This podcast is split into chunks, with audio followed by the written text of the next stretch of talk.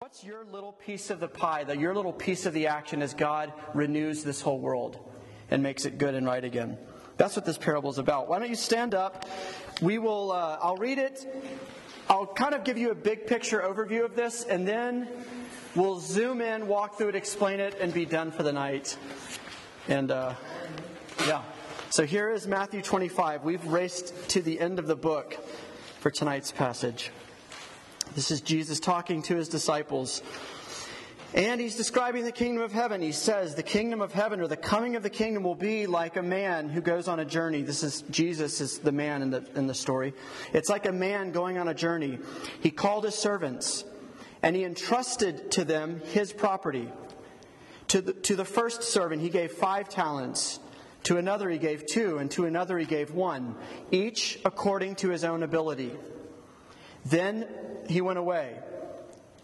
The one who had received the five talents went at once and traded with them, and he made five talents more. He doubled the investment. So also, he who had the two talents made two talents more. But the one who had received the one talent went and dug in the ground and hid his master's money. Now, after a long time, the master of the servants came and uh, he returned and he settled up with them.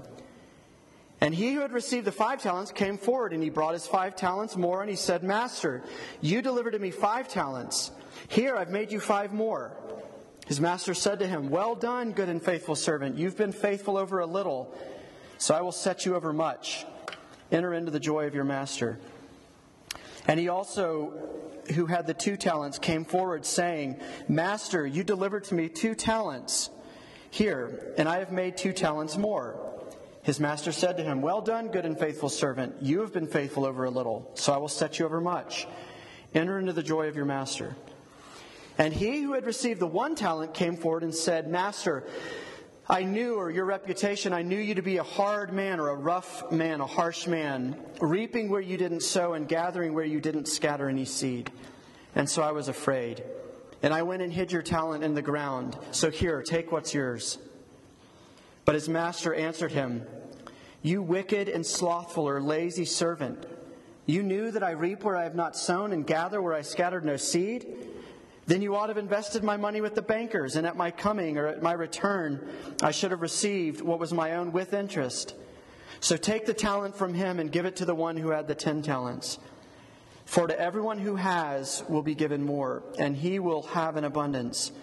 But from the one who has not, even what he has will be taken away and cast the worthless servant into the outer darkness, into that place where there will be weeping and gnashing of teeth. Let's pray.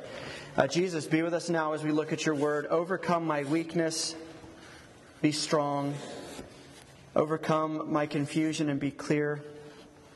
Overcome our distraction and be compelling, we pray in your name. Amen. You can take a seat. Thanks. So, another thing that was in the news today, I don't know if you saw it, but President Trump flew to Puerto Rico to tour the damage that had happened about two weeks ago now. Hurricane Maria was a category five storm when it went, the eye of the storm went right over uh, the island of Puerto Rico and uh, destroyed it, like down to like stripping all the trees of their leaves, uh, taking the roofs off all the houses, just destroying all of it, messing the roads up. And uh, the news reports of the past few days have been focused on the suffering in Puerto Rico and the lack of resources that are getting to people. They estimate, even tonight, between like 70 and 90 percent of the country is still without electricity, cell service, food, water, gas, groceries, all of that stuff. Um, which equals tens and tens and tens of thousands of people without all of the basics of life. And this is, I think, day 10 or 11 right now without those resources. And so the president uh, went there to look at the issue and to be with the people. And here's the problem. Here's what the news reports have kind of isolated as the problem right now. There are pictures of harbors full of gas, food, water, diesel, all the stuff that the people need. There's harbors full of it, like pallet after pallet after pallet of this stuff has been delivered but it's not been delivered to all of the little back roads and all the little neighborhoods around Puerto Rico up in the mountains where the people are who actually need it. And there's two reasons for this. The first is there's not enough truck drivers, or maybe trucks, to pick up the supplies at the harbor and take it to the people. And the second problem is that there's been some hoarding going on of kind of some of the rich ruling class in the capital taking the supplies to their house and holding on to them there. And so, because of hoarding and because of a lack of truck drivers delivering the resources people desperately need to the people, uh, there's a ton of resources here and there's a ton of need here, and the two have not yet met. Here's why I tell you this story. It's actually it's weird to tell you a story to illustrate a story. But Jesus' parable is a little bit far enough removed from us to where it, maybe it helps a little bit to kind of bring it a little bit more down to earth. Think about it this way The kingdom of God is about Jesus renewing and rebuilding all that's been destroyed and devastated by the fall, by evil, by corruption. It's Him systematically reconstructing all that's been deconstructed, rebuilding and renewing all that's gone bad in people primarily and in his creation all around him. And the king, Jesus himself, has stockpiled and distributed these life saving resources in his church, which is another word for his people, Christians. Now, the question that this parable raises is are those resources that he has invested and put in his church, in his people? Are they making it out to all of the back roads and all the little homes and neighborhoods that are devastated, that are hanging on by a thread? And the reason when those resources don't get from here where he's put them to here where they're needed is some of the same reason uh, that the resources in Puerto Rico aren't getting to those people. Hoarding, which means people who don't understand the strategic role they play in distributing life saving resources. That makes sense? Like if you're like a rich person in San Juan and you're like hoarding all these resources, it's selfishness, but it's also you don't understand the potential impact you could have made if you had delivered those resources the way you should have. And the other problem that this parable raises is are we delivering the investment, the healing resources, the renewing resources, the life giving gospel, whatever it is, are we delivering that to the places it's needed? The devastation all around us. I'll take the metaphor a couple steps further and then we'll look back at the story here. If you're a Christian, you are God's truck driver. You're a lot of things. You're a son, you're his daughter, you're a new creature. You're innocent, you're holy, you're good, you're all of that. But you're his truck driver as well, which means you are his intended vehicle to take his grace out into the world, to take the resources you've been given. We'll unpack what that means in a minute, but all of the resources you've been given and to deliver them to the world. You're his truck driver. So the question is are we aware of our intended role and are we participating in it? or have we turned aside to hoarding, or have we turned aside to just not realizing our role, and so we're sitting around with keys and an idle truck while a nation dies, or while, while an island starves, or whatever. The other piece, the last piece, and we'll shift back to the actual story, is this. What Jesus is looking for, what he is asking for, what he is calling for from his people, is not Success in the way that we usually define it. How many truckloads you deliver to the people, or how, how heavy a load is on your trailer that you're taking to people. What he calls for from his people is faithfulness. It's the word that's repeated more than any other word in this parable.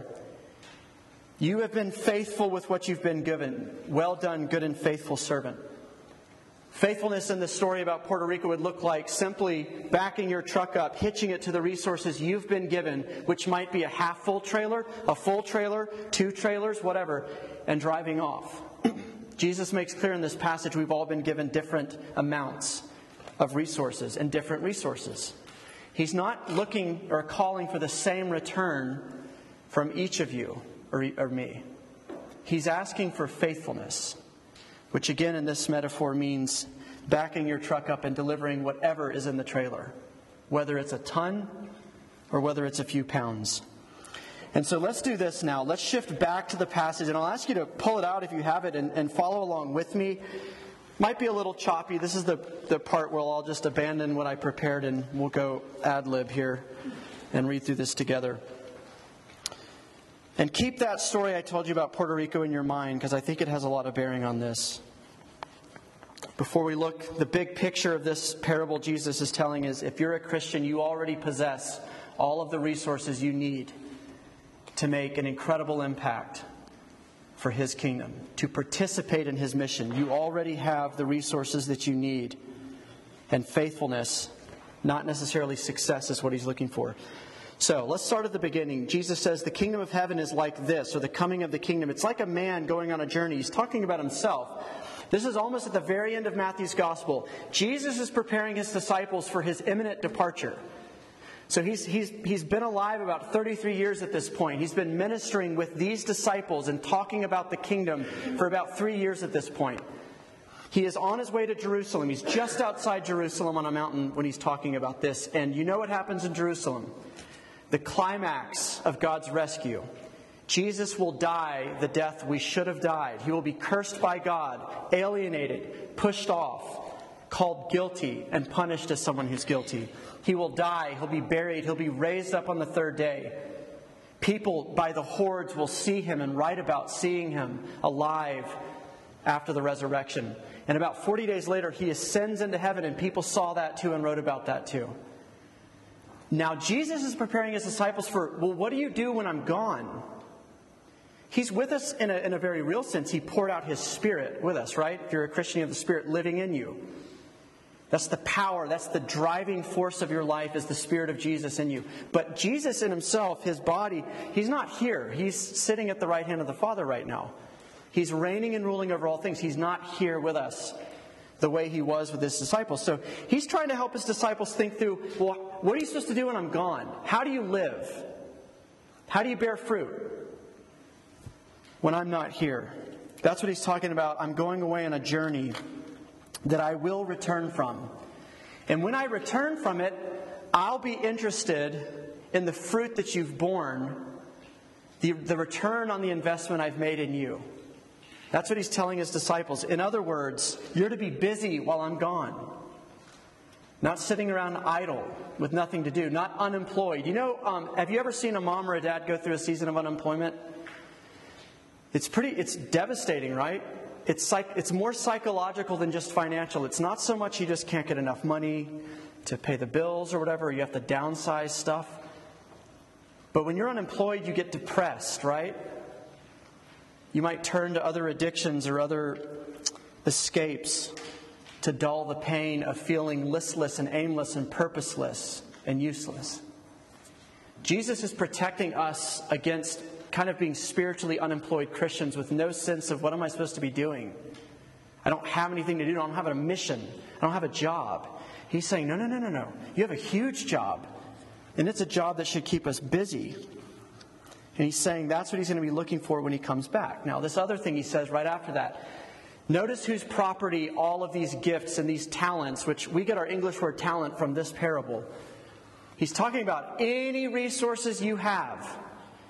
James chapter 1, James writes in his letter every good and every perfect gift that you have has a return address on it. It's from the Father of lights, it's from God. So everything has not the little made in China label on it, but the made in heaven for you, given to you freely label on it. Everything you have your health, your athletic ability, your personality, your ability to make quick friends, your kindness, your generosity, your hospitality, your intellectual ability, your car, your dorm, your money, your experiences from the past, your education, your interests, your hobbies, all gift, all given to you freely. So when Jesus talks about the gifts that he's entrusted, the property that he has given, he's talking about God's property that's been given to us, shared with us, which makes a really big difference here. There's a huge contrast. Do we view the stuff we have in our lives through a lens of I'm a steward of all these things God has loaned to me? Or do we view ourselves as the owner of all of these things? If you view yourself as the owner and possessor of all these things, look how hard I worked to get these things. they will enslave you. They're not our things, right? That I mean Jesus says clearly, I gave them to you. They're all mine and I have lent them to you as a tool to bring a return on my investment in you. But if we see ourselves as the owner of all these things, like, man, my personality is all about Ben, aren't I awesome? My education, my intellect, my abilities in here, there, whatever, man, it's all about me. You'll be enslaved to personal success. That will be the metric you judge your life by. And you'll never, you'll never meet that, right? Never. You, you're old enough to know that, right?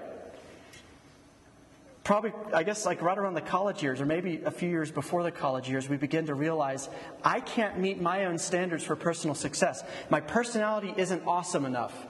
My way with girls or guys isn't suave or smooth enough. My intellect isn't yielding all A's until you, or it is until you get the hard professor.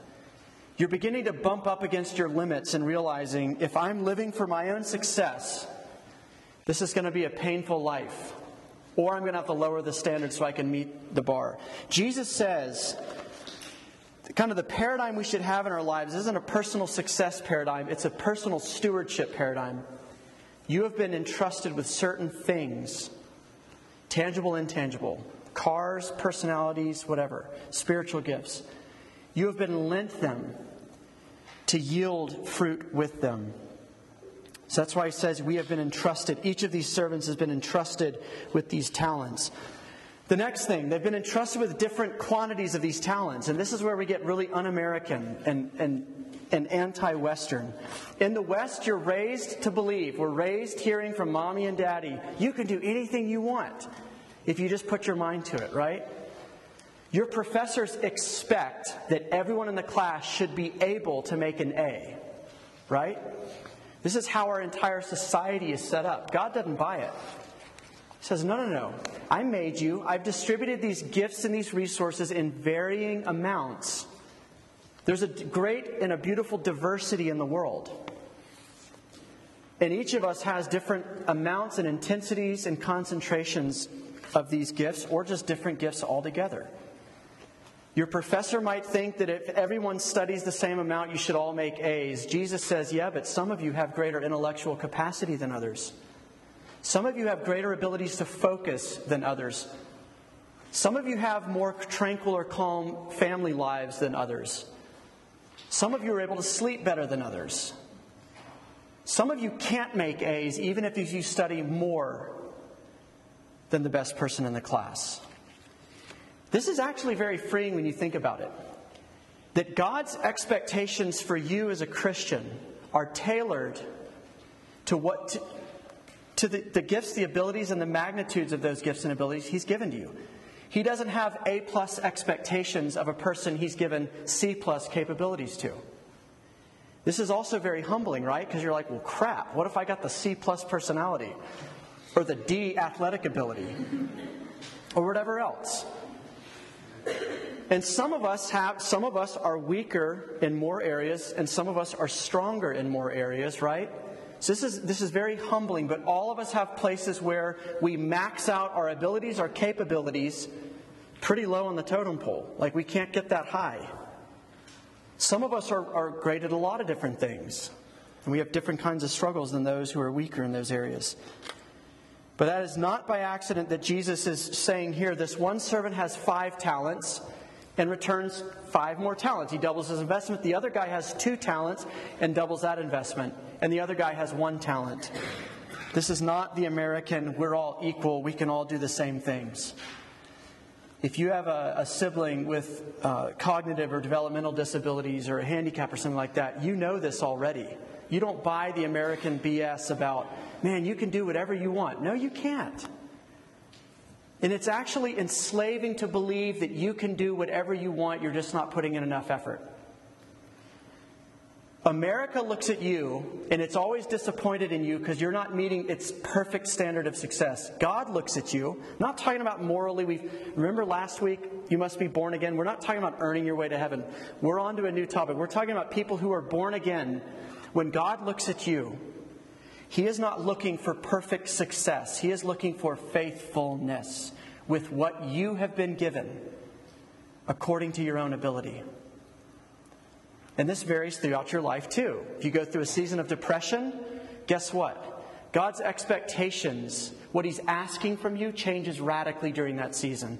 Getting out of bed in the morning and putting on your clothes might be so amazingly courageous and faithful that all of heaven rejoices.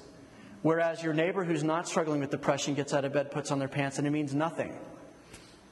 For them, that day, that call is very different. I find this beautiful that God treats his people this way.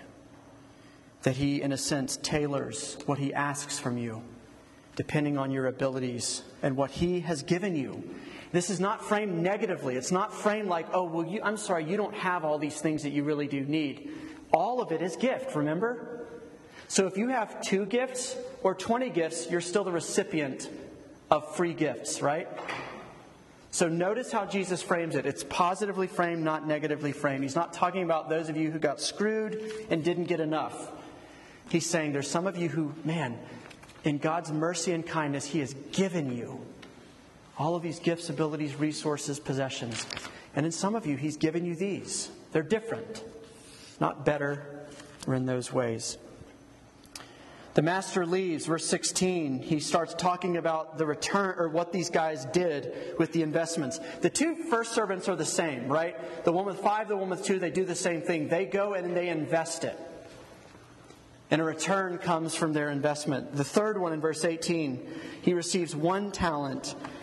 It's not so much that he returned one talent that's wrong, it's what he did with the talent. He dug a hole and he buried it there and he hid his master's money. We don't know anything except that's what he did until we read on. Now, a long time, the master comes back and he settles up and he says, Hey, I want to see what you did with the money I gave you, with the resources I gave you. Go show me what you did with it. And so the first guy comes back, and you know what happens. Master, you gave me five talents. And look what's happened, it's doubled. Second guy says the same thing. The third one is where things go off the rails a little bit. Verse 24. Oh, by the way, notice that the master's encouragement and response is the same for the person who came back with five and the person who came back with two. Remember what I'm saying? God is not comparing you to your neighbor. He's asking and calling forth faithfulness, not comparative advantage. Did you do better than the person sitting to your left or your right? He's saying, Were you faithful with what I gave you according to your abilities? So the master says, well, he says the exact same encouragement to the person who brings double versus the other person. More than double the five person versus the two. So in verse 24, here's the third person. He comes back and he says, um, Master, I knew you to be a hard man, reaping where you didn't sow and gathering where you scattered no seed. And so I was afraid. I went and hid your talent under the ground. Here, take back what's yours or have back what is yours. Now, this is a little bit confusing. Because you're like, is he saying that God is, uh, is a hard master reaping where he didn't sow? No. The point is, this person, the reason they dug a hole and buried their thing, the reason they didn't use all of the resources, personality traits, spiritual gifts, possessions they'd been given by God, the reason they went and basically did nothing with that stuff or hoarded it for themselves is because they believed the master was evil. They believed the master was unfaithful, so why would they be faithful? It's a mentality of this, this boss, this master has invested nothing in me. Why would I go invest his stuff? He's given me nothing. Why would I bend my life around investing the stuff that he's given me? Why would I bend my life around his mission? When he says, I knew you to be a hard, he's talking about a hard or a rough or a harsh man. Reaping where you did not sow, gathering where you scattered no seed. How do you reap? How do you harvest where you didn't plant? That's theft, right? The way you harvest where you didn't plant is you take someone else's crops. How do you gather where you didn't scatter any seed? You take what's not yours. This third servant believes the master to be evil, harsh, demanding, unreasonable thieving, taking life, not giving it. And therefore, he says, I was afraid, or literally, I was terrified. And so I went and I hid your talent. I was so afraid of your response if I lost this thing that I went and buried it. Now, when Jesus says in verse 26, But his master answered him, You wicked and slothful servant, notice the question mark at the end of the question Jesus is about to ask. You knew that I reap where I have not sown and gather where I scattered no seed? Jesus is not saying, I, yes, you've described me rightly. He's doing this rhetorically, saying, You, you thought I was an evil master? Okay, let's take let's assume that's true. Let's play devil's advocate. Okay, so I'm an evil master. Even if I was, why didn't you go invest it in the bank where at least I'd get interest? For the Jew, like, did you know that charging interest on money was illegal for the Jews? God forbade it in the Old Testament, part of the Levitical law. You're not allowed to charge interest on money. That's not loving, he says. If your brother needs money, loan him the money free of charge. He'll pay, insist that he pays you back. There was, there was recourse if he didn't pay you back, but you weren't supposed to charge interest. Jesus is saying, assume that I'm the evil guy you think I am. Assume I'm even a, I'm a lawbreaker. I'm, I'm a bad Jew. I'm not even following God's law. I'm charging interest. Assume the worst about me. You still didn't use your resources for the sake of the master or others. You had no thought about anybody else but yourself. And it's important you realize the heart beneath slothfulness and laziness and fruitlessness in the kingdom of God isn't just that I want to kind of, I've been busy this week, I need to take a break. That's not the heart that's beneath that. The heart that's beneath slothfulness, laziness, fruitlessness in the kingdom, refusing to bend your life around God's life, is that you think God is evil you're suspicious of him, that he has invested nothing in you, so why should you invest your life in him? That he's a harsh master, demanding the impossible of you. And it pisses you off, you resent him. Right? I lived most of my life with this mentality. I was just angry at God because I'm like, He is demanding things of me I can't possibly provide.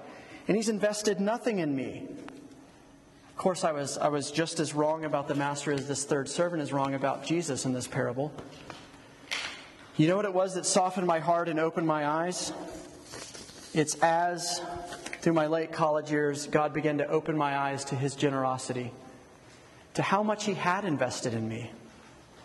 I'm not, I'm talking about the whole shebang. I'm not, about, I'm not just saying investing his mercy in me through Jesus, the gospel. I'm talking about everything, the family I grew up in the scholarships I had at school, the, the traits, the characteristics, the strengths, the abilities, the experiences, the education that I had, all of it is gift from God. Doesn't matter where you are with God, it doesn't change the nature of what you've received from him. Scripture says God makes the sun to shine on both the righteous and the unrighteous. He causes his rain to fall on the field of both the wicked and the righteous. Rain is a gift, sun is a gift. It doesn't matter where you are with God, whether you believe He's there or not. So I was, I was not a Christian. I did not love God. I hated Him. I was suspicious of His character. And yet, for those decades, I was the recipient of daily mercy. He kept my heart beating. He kept putting air in my lungs. He kept me alive through the night. So many near brushes with death through the years that He spared me from. That's what began to soften my heart. He has provided for me, He's taken care of me, He's invested in me. He shared His resources with me even while I was His enemy.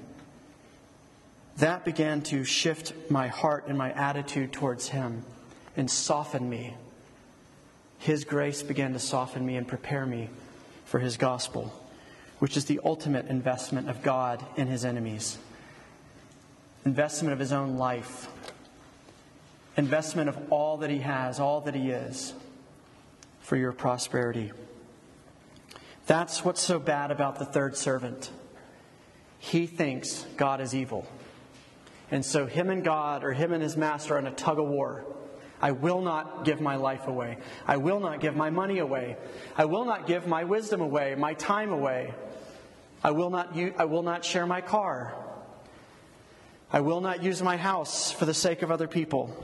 I will not use my leadership abilities or my administrative abilities or my musical abilities for the edification of others or the expansion of your kingdom. forget it. It's a wicked heart that's beneath that. That's why Jesus says at the end of this passage, were you thrown off by this? You're like, dang, that's harsh. Verse 29 and 30, you're like, whoa, that's out of left field. Or especially verse 30 says, Cast the worthless servant into outer darkness. In that place there will be weeping and gnashing of teeth. That's how Jesus describes hell throughout the New Testament. He's saying, What you do with all the gifts God has given you is the proof, it's the evidence of whether there's life in your heart or death in your heart. Whether you've been, to use the language of last week, born again to new life, or whether you're dead in your sins. This, Jesus is talking in an ultimate sense that this person, there was never any life there, there was never any union with God, there was never a sense of needing God's mercy. That's why the judgment that comes in verse 30 comes there. But the evidence of that lifelessness is a life spent on self that leaves no wake of blessing or fruitfulness or encouragement for anybody else.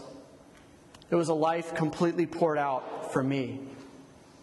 It was life's about my success, not about me stewarding what God has given me for your sake, for the world's sake, to participate in God's renewal of everything. That's what Jesus is drawing out through this parable. The positive call of this as we end is how he does call you to invest all that he's given you. I've already rattled off several times what I mean when I say the things he's given you, right? There's intangible things, there's tangible things. Spiritual gifts, physical, made out of metal or plastic gifts. All of it is what he's talking about when he says, where are you investing it, and who benefits from that investment? And is any return coming from that investment? Is there any exponential impact from that? Are you doing multiplication or merely addition? Are you asking yourself, where can I get the biggest bang for God's buck? God gave me this car. How can I use it for His glory? Doesn't mean you become Jesus' Uber driver and everyone in your and their mother gets a free ride from you whenever they call.